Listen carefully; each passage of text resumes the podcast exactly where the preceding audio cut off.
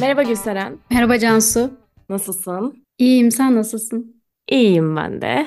Bu bölümü kaydetmeye karar verdiğimizde kitaplığımdaki Gecikmeye Övgü kitabı dikkatimi çekti. Ee, birkaç ay önce almıştım o kitabı ama daha okuma fırsatı bulamamıştım. O yüzden bu bölüm boyunca da o kitaptan atıflar yapacağım. Öncelikle birkaç soruyla başlamak istiyorum. Neyin peşinden koşuyoruz? Neye geç kaldık şimdiden? Hepimiz bitiş çizgisine varacağız. Hem de oldukça çabuk. Yaşadığımız dönemde her şey o kadar hızlı akıyor ki böyle biraz olsun yavaşlayıp dinlenmek istediğimizde geç kaldığımızı düşünüyoruz. Yani mevcut sistem akıcılığı, esnekliği, aciliyeti ve hızı destekliyor. Yavaşlamak gerçekten de geç kalmayı mı doğurur? İlk olarak bunu düşünmek gerekiyor belki de. Çevremizde çok sık duyduğumuz bazı cümleler var. Mesela yaptığım işi sevmiyorum ama farklı bir mesleğe geçmek için de geç kaldım. Bu yaştan sonra evlenemem. Okuduğum bölümü değiştirmek istiyorum ama 4 sene başka bir bölümü okursam yaşıtlarımın gerisinde kalırım. Çocuk yapmak istiyorum ama yaşım çok geçti gibi. Bu yargıları yapmadan önce kendimizi kendi yaşamımız içerisinde değerlendirmemizin daha doğru olacağını düşünüyorum. Çünkü herkesin ritmi ve koşulları o kadar farklı ki. Bazen de daha iyi bir yaşama ulaşabilmek için biraz hız kesip yavaşlamak gerektiğini ve gecikebileceğimize imkan vermemiz gerektiğini düşünüyorum. Sen bu konularla ilgili ne düşünüyorsun? Evet, geç kalmışlık hissi, hayata geç kalmak da diyebiliriz. Ben hayata geç kalırım hissinin bende olabileceğini hiç düşünmemiştim. Lisede, üniversitede hep daha çok var diye düşünüyordum. Daha çok zamanım var. Sonra hayatın benim için bazı planları varmış. Çok kötü bir psikoloji, çok kötü bir ilişki, hesapta olmayan bir takım ailevi durumlar ve benim son sınıfın sonlarına doğru full time bir işe girmemle sonuçlanan olaylar silsilesi ve sonucunda da bitiremediğim bir bölüm. Sonra dedim ki Çalışırken part-time'a geçerim. Alttan kalan derslerimi veririm. Bir şekilde bitiririm. Ama öyle olmadı. Ne zamanım oldu ne de bir isteğim erteledikçe motivasyonum da kalmadı. Şimdi Almanya'dayım. En zorundan yeni bir dili öğreniyorum. Ardından meslek edineceğim. Yaş olmuş 29. Gel de o geç kalmışlık hissini hissetme ya da içinde bulunduğum durumu olumla. Şimdi toplumdan topluma e, bu geç kalınmışlık hissinin farklılık gösterdiğini görüyorum. Benim için aslında şu an hani Almanya'dayım ve burada öyle bir kültür var ki insanlar üniversitede okumaya biliyorlar. Üniversiteden önce bir eğitim programı na girebiliyorlar ve e, bu eğitim programı ile beraber e, aynı anda hem çalışıyorlar hem de bir meslek sahibi oluyorlar 3 yılda. Sonrasında eğer 30'dan sonra veya 30'dan önce de olabilir. İsterlerse e, üniversiteye gidiyorlar ya da direkt üniversiteye gidiyorlar. Ama okudukları bölüm onları tatmin etmiyor bir zamandan sonra ve e, yine bir eğitim programına katılıp 3 yılda bir meslek sahibi oluyorlar. Ve bu çok değerli. Yani kimse 30 yaşından sonra 40 yaşından sonra meslek değiştirdi diye kimse ayıplanmıyor. Çünkü çok doğal, kültürlerinin içinde olan bir şey. Ee, geç kalınmış hissini nasıl bastırıyorum ya da nasıl başa çıkıyorum ondan bahsedebilirim bir geç kalmış olarak. Öncelikle hayal kurarken kısa vadeli hayaller kurmaya özen gösteririm ben. Mesela 30'lu yaşlarımın sadece başını düşünüyorum. 40'ları düşünmüyorum ya da yaşlılığımı hiç düşünmüyorum. Step by step'tir benim için her zaman. Önümdeki ilk basamağı tamamlamam lazım ki bir sonrakine geçeyim. Aynı zamanda iki şeye aynı anda odaklanmayı da sevmiyorum. Verimli olamıyorum çünkü. Bir de tabii ki geç kalınmışlık hissi yaş algısından dolayı ortaya çıkan bir şey. Birkaç sene önceye kadar ciddi bir 30 yaş takıntım vardı. Ee, çok çekincem vardı ve kaygılıydım bundan dolayı ama nedenini bilmiyorum. Hayata bakış açım değiştiğinden beri 30'lu yaşlarım için heyecanlıyım. Ve 30'larım biterken 40'larım için de heyecanlanacağım biliyorum. Ee, bu bakış açısı da birçok şeyi değiştiriyor benim için anı yaşamaya e, odaklanıyorum. Senin için nasıl bu durum? Yani yaş takıntısı var mı? Hiç oldu mu? Değişti mi bir şeyler? Bende hiç olmadı. Niye olmadı bilmiyorum. Yani hatta yaşımı hep fazla söyleyen bir insan oldum. Hani yuvarlıyordum yukarı. Daha küçüğüm aslında ama mesela 29 diyorum bazen ama aslında 28 yaşındayım şu an. Bunu büyük gözükmek için de değil de ne bileyim. Şimdi Ekim doğumlu olduğum için aslında 28 bitirdim. 28 demem lazım ama 2024'ten 95 çıkardığım zaman 29 kaldığı için 29 mu ya falan diyorum artık. Yıl geçince ben de geçmişim gibi. Ben 30'larım için heyecanlıyım. Neden heyecanlıyım? Çünkü şu an bile 25'lerime göre daha böyle bilge hissediyorum kendimi. Daha rahat, daha psikolojik olarak e, sağlıklı düşünebilen bir birey olarak hissediyorum. O yüzden bence 30'lar bunun da üstüne çıkacak. Hatta 40'lar onun da üstüne çıkacak. O yüzden aa, bu yaşlara karşı birazcık sempatik yaklaşıyorum ve yaşlanmak değil de yaş almak daha hoşuma gidiyor o terimi kullanmak. Yaşlanmak çok kötüleştirildi çünkü yani kötü bir kavrammış gibi. İşte yaşlanma karşıtı kremler çıktı. Sanki yaşlanmak çok kötü bir şeymiş gibi. O yüzden biraz daha pozitifim sanırım bu konularla ilgili. Hani bazı insanlar der ya, yaşlandığımda geriye dönüp baktığımda ne yapmışım, neyi başarmışım, bu dünyaya ne bırakacağım diye. Tırnak içinde eğer kayda değer bir şey yoksa mutsuz olacaklarını düşünüyorlar. Kayda değer bir şey de tabii ki toplum belirliyor. Tabii ki üretmek insanı geliştiren ve hayatta tutan bir şey. Üreteceğiz de. Ama toplumun istediği, dayattığı şeyleri değil. İçimizden gelen, yeteneğimiz olduğunu fark ettiğimiz uğraşlarla üreteceğiz ki kişisel bir tatmin yaşayabilelim.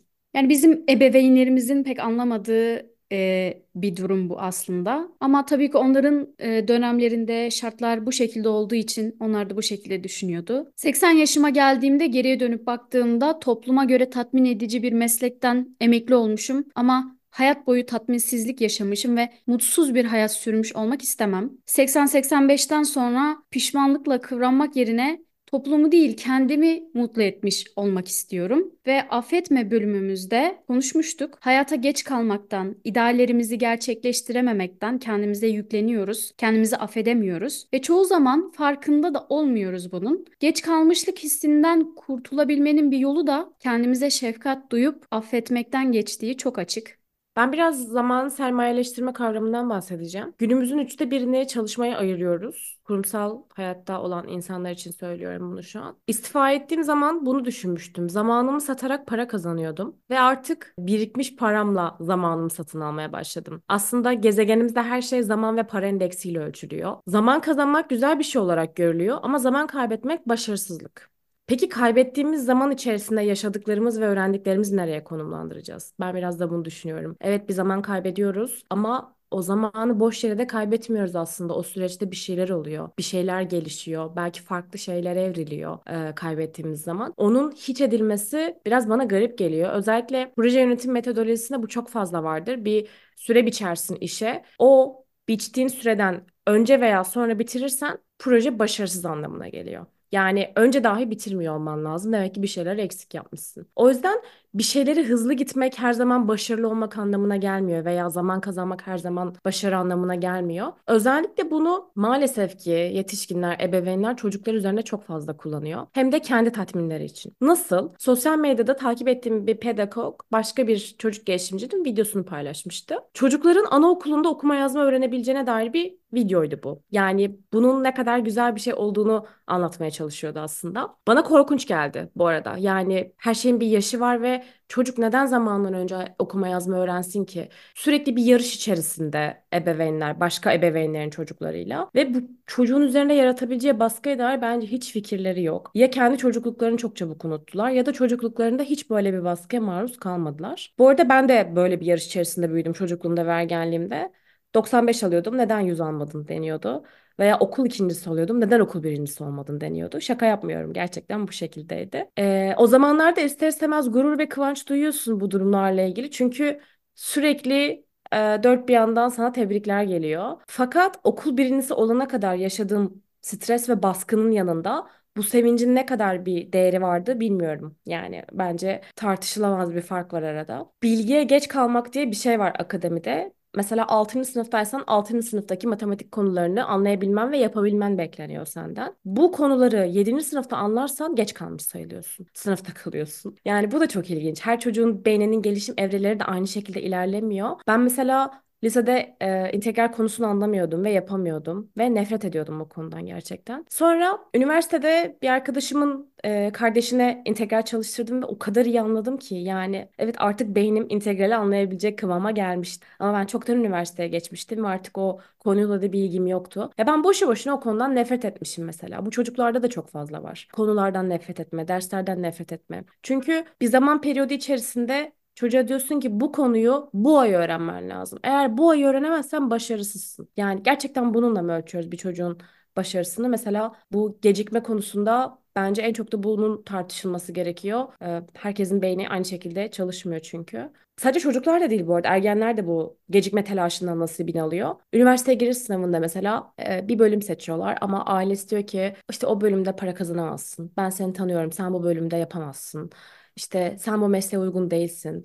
Ya ama bırakalım çocuk karar versin. Mesela deneyip yanılsın. Başarısız olduğunu kendisi görsün eğer olacaksa da. Böylece ortada deneyim diye bir şey kalmıyor. Girişte bahsettiğim Hület'in Gecikmeyi Övgü kitabında da çok güzel bir şekilde anlatıyor bunu. Kişinin bir şey deneyip yanılmasıyla ona yanılacaksın demesi arasında çok büyük bir fark var. Bu fark da yaşamak ya da yaşamamak. Sen çocuğun yaşamasına izin vermeden kendin ona yaşatıyorsun bu deneyimi. Şimdi ergenlerden bahsettin, aklıma şey geldi. Ee, genelde hep büyümek istiyoruz ergenken ve e, etrafımızda da görüyoruz. Hep büyümek isteyen, bir an önce büyümek isteyen çocuklar ve ergenler var. Artık içinde bulundukları e, o süreçler, durumlar ne kadar can sıkıcıysa bunun tam olarak keyfini yaşamadan hemen büyümek istiyorlar. Belki bununla alakalı olabilir. Bir şeylerin yanlış olmasıyla alakalı. Belki matematikten, fenden ben anlamıyorum, ilgimi çekmiyor. Belki sanatsal bir şeyler ilgimi çekiyor. Ya da tabii ki matematiği de yapmam gerekiyorsa e, onu da yapayım ama beni de doyuran bir şey olması gerekiyor. Mutsuz olmamam lazım bir çocuk, bir ergen olarak. Burada da yine ebeveynlere e, çok bir sorumluluk düşüyor ki çocuğun ilgi alanlarını keşfetmek için onu tanımak. Bir de zaman Yani verilmiyor. Yani birazcık zaman verilse tamam bir iki sene üniversiteye gitmesin. Eğer istediği bölümü bilmiyorsa. Yani bir iki sene nedir ki ya koskoca bir yaşamdan bahsediyoruz burada ve bütün yaşamını geçirecek bir alan aslında. Veya ergen çocuğunuzu tanımak neye ilgi duyuyor? Belki çocuğun kendisi de hani bunun farkında değildir. Bazı şeyleri ona deneterek farkına varabilir. E, bunu da bir anne babanın yapması ya da çocuk bunu talep ediyorsa onu sonuna kadar desteklemesi ve bir de ona güven duyması, güvenmesi, bunu ona söylemesi, takdir etmesi. Bunlar Evet çok önemli. Sürekli bir gecikmişlik üzerine dönüyor hayatımız. Ben bazen markete giderken bile çok hızlı yürüdüğümü fark ediyorum ve durduruyorum kendimi. Böyle nereye diyorum ya yavaş ol. Bir dalağım falan şişmiş yürürken.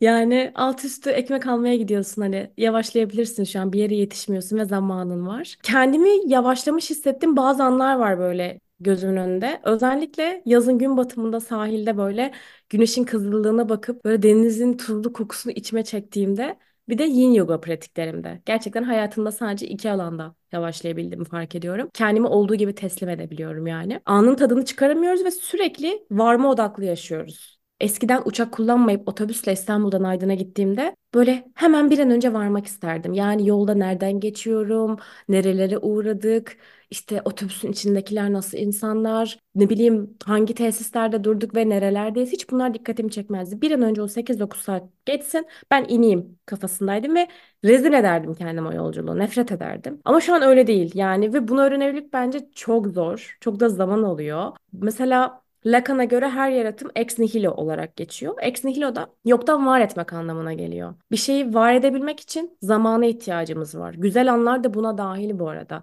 Güzel anları da yaratmak bizim elimiz. Yani güzel anları e, algılamayı istemeyen bir insanı çok güzel bir gün batımının karşısına koy. O eve gitme telaşıyla, gecikeceğim telaşıyla o gün batımına bakmadan arkasını dönüp gidebilir ve bahsettiğim ex nihilo'dan e, uzak kalmış olabilir. Çünkü hayatımızda her şeyi otopilotta sürdürdüğümüz için biraz gecikme ve biraz yavaşlamayla hayatın içerisinden daha e, anlamlı parçalar çıkartabiliriz kendimize. Bu bahsettiğim geç kalmışlığın kültür farklarıyla da ilgisi var. Mesela Avrupa'daki teknolojik gelişmelerin Türkiye'den çok geride olması beni hep çok şaşırtıyor. E-mail yerine mektup kullanılması, sağlık hizmetlerinin zor ulaşılabilir olması. İngiltere'de yaşayan bir arkadaşım evindeki bozuk prizin değiştirilmesi için bir hafta beklediğini söyledi bana ve çok şaşırdım. Ee, bu bölümü hazırlarken de şunu düşündüm. Avrupa'nın bizden daha gelişmiş bir sosyokültürel yapıya sahip olması belki de tam olarak bununla ilgili. Yani hayati olmayan konulara karşı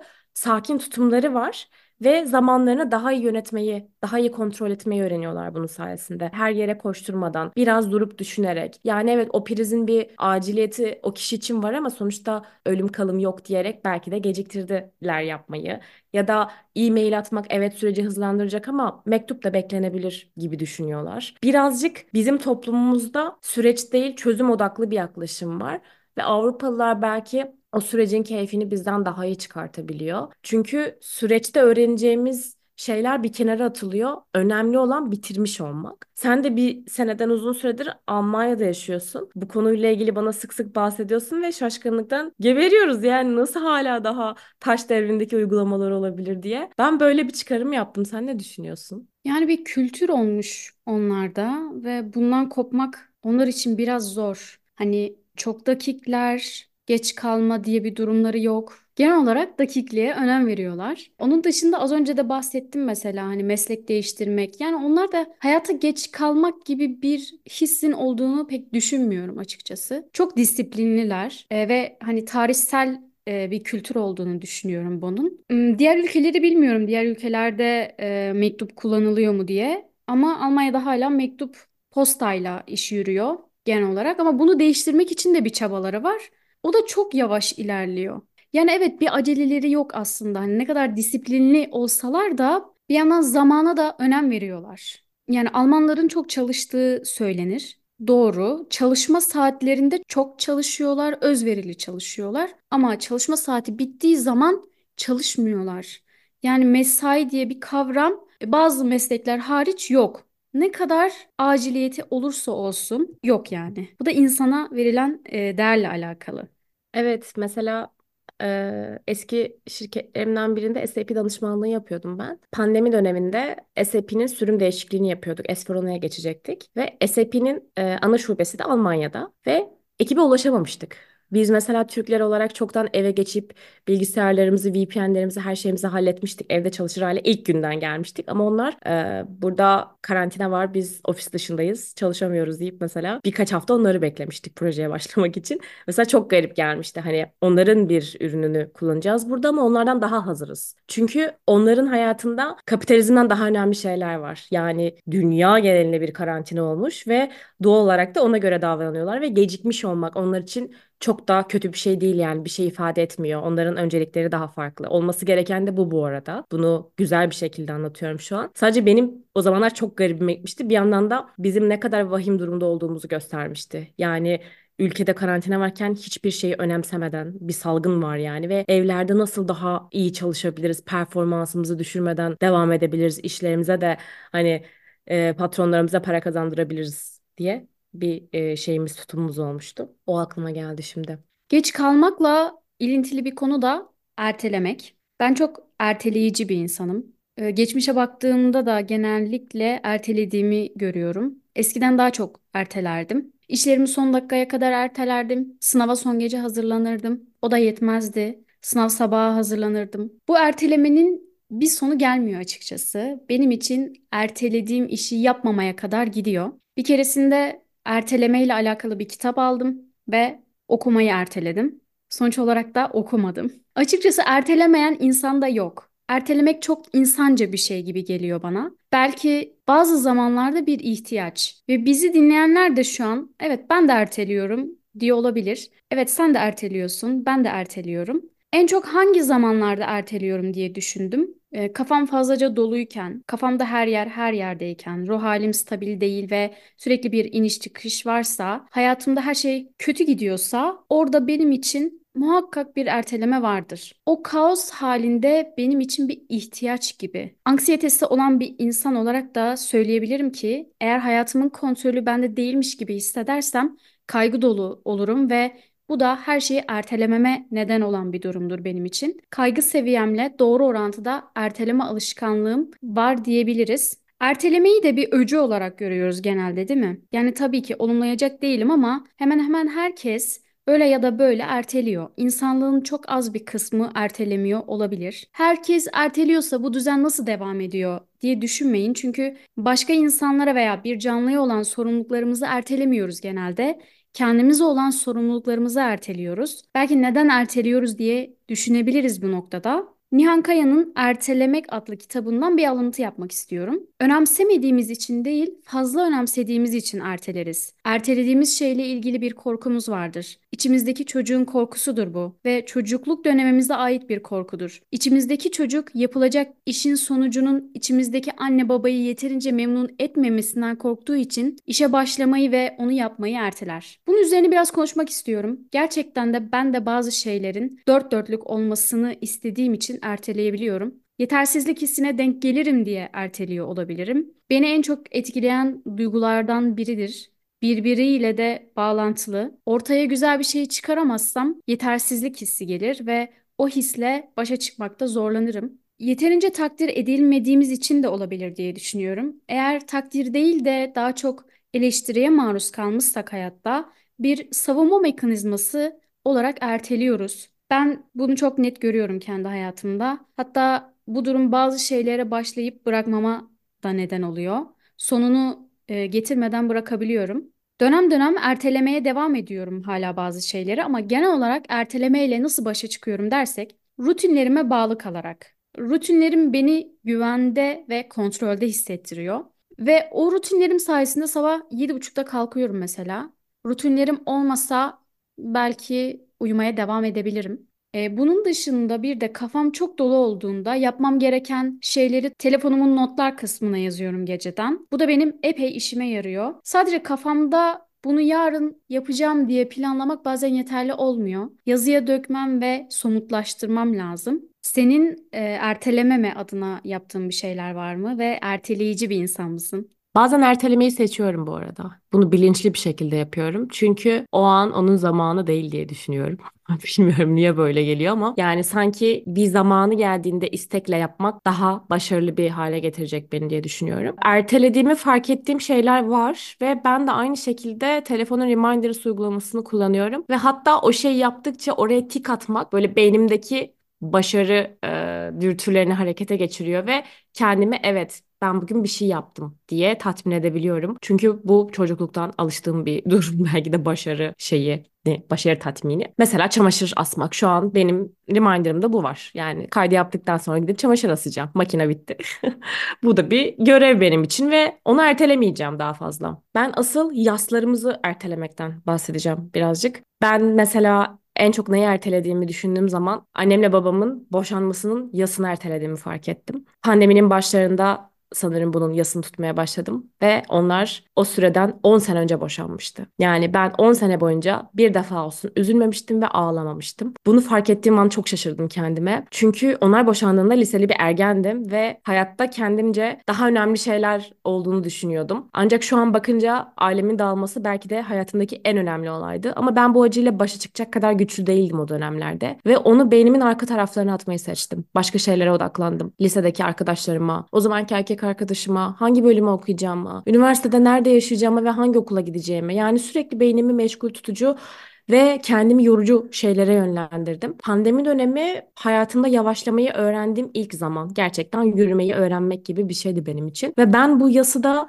o zaman fark ettim. Yani benim tutulmamış bir yasım vardı, içimde kapanmamış bir yara vardı. Ve tamam şu an çok güzel bir zaman dedim ve çok e, trajik gelecek belki ama onların gençlik fotoğraflarına bakıp ağladığım zamanlar oluyordu. Yani onların haberi olmadan. Çok değişik dönemlerdi gerçekten. Ve bu yasım iki iki buçuk sene falan devam etti. Çünkü ben 10 sene birikmiş bir yası bir anda ortaya çıkarmıştım ve bunu da yaşamam gerekiyordu. Ee, o yüzden zor bir dönemdi fakat paylaşmak da istedim yani ertelenen yaslar da vardır diye. Yani bir savunma mekanizması olarak e, kullanmışsın ertelemeyi. E, Evet, o öyle oldu. yüzden bir ihtiyaç yani mesela internette birazcık araştırdım. Erteleme hastalığından nasıl kurtulabiliriz diye.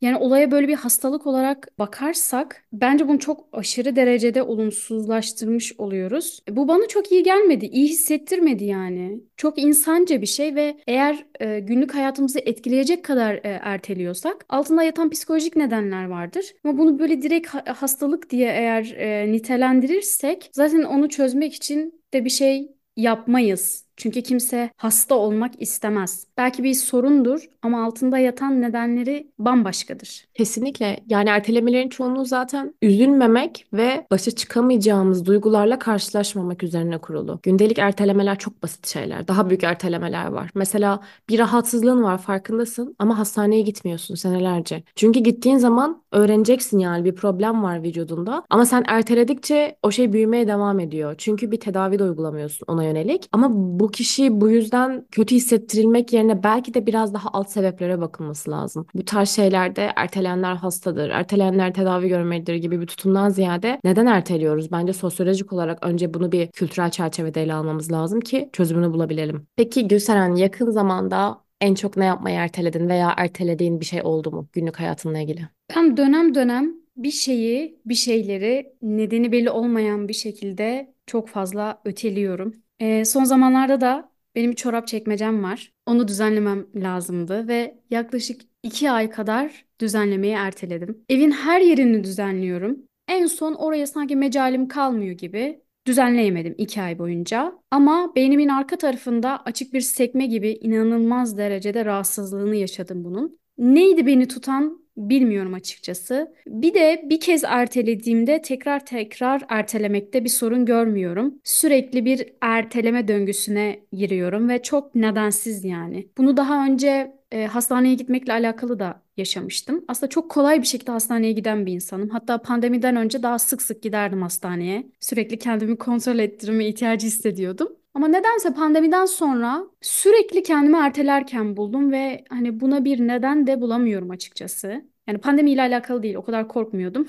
hani pandemiden sonra. Ama bunun bir nedeni yok. Ama mutlaka bir nedeni vardır. Yalnız şu an bilmiyorum. Sen böyle anlatınca benim de aklıma sık sık ertelediğim bir şey geldi. Son zamanlarda bunun üstüne çalışıyorum, ertelememeye çalışıyorum. Uykuyu ertelemek. Yani uykum geliyor, yatağa yatıyorum fakat uyumayı ertelediğimi fark ediyordum bir süre önce.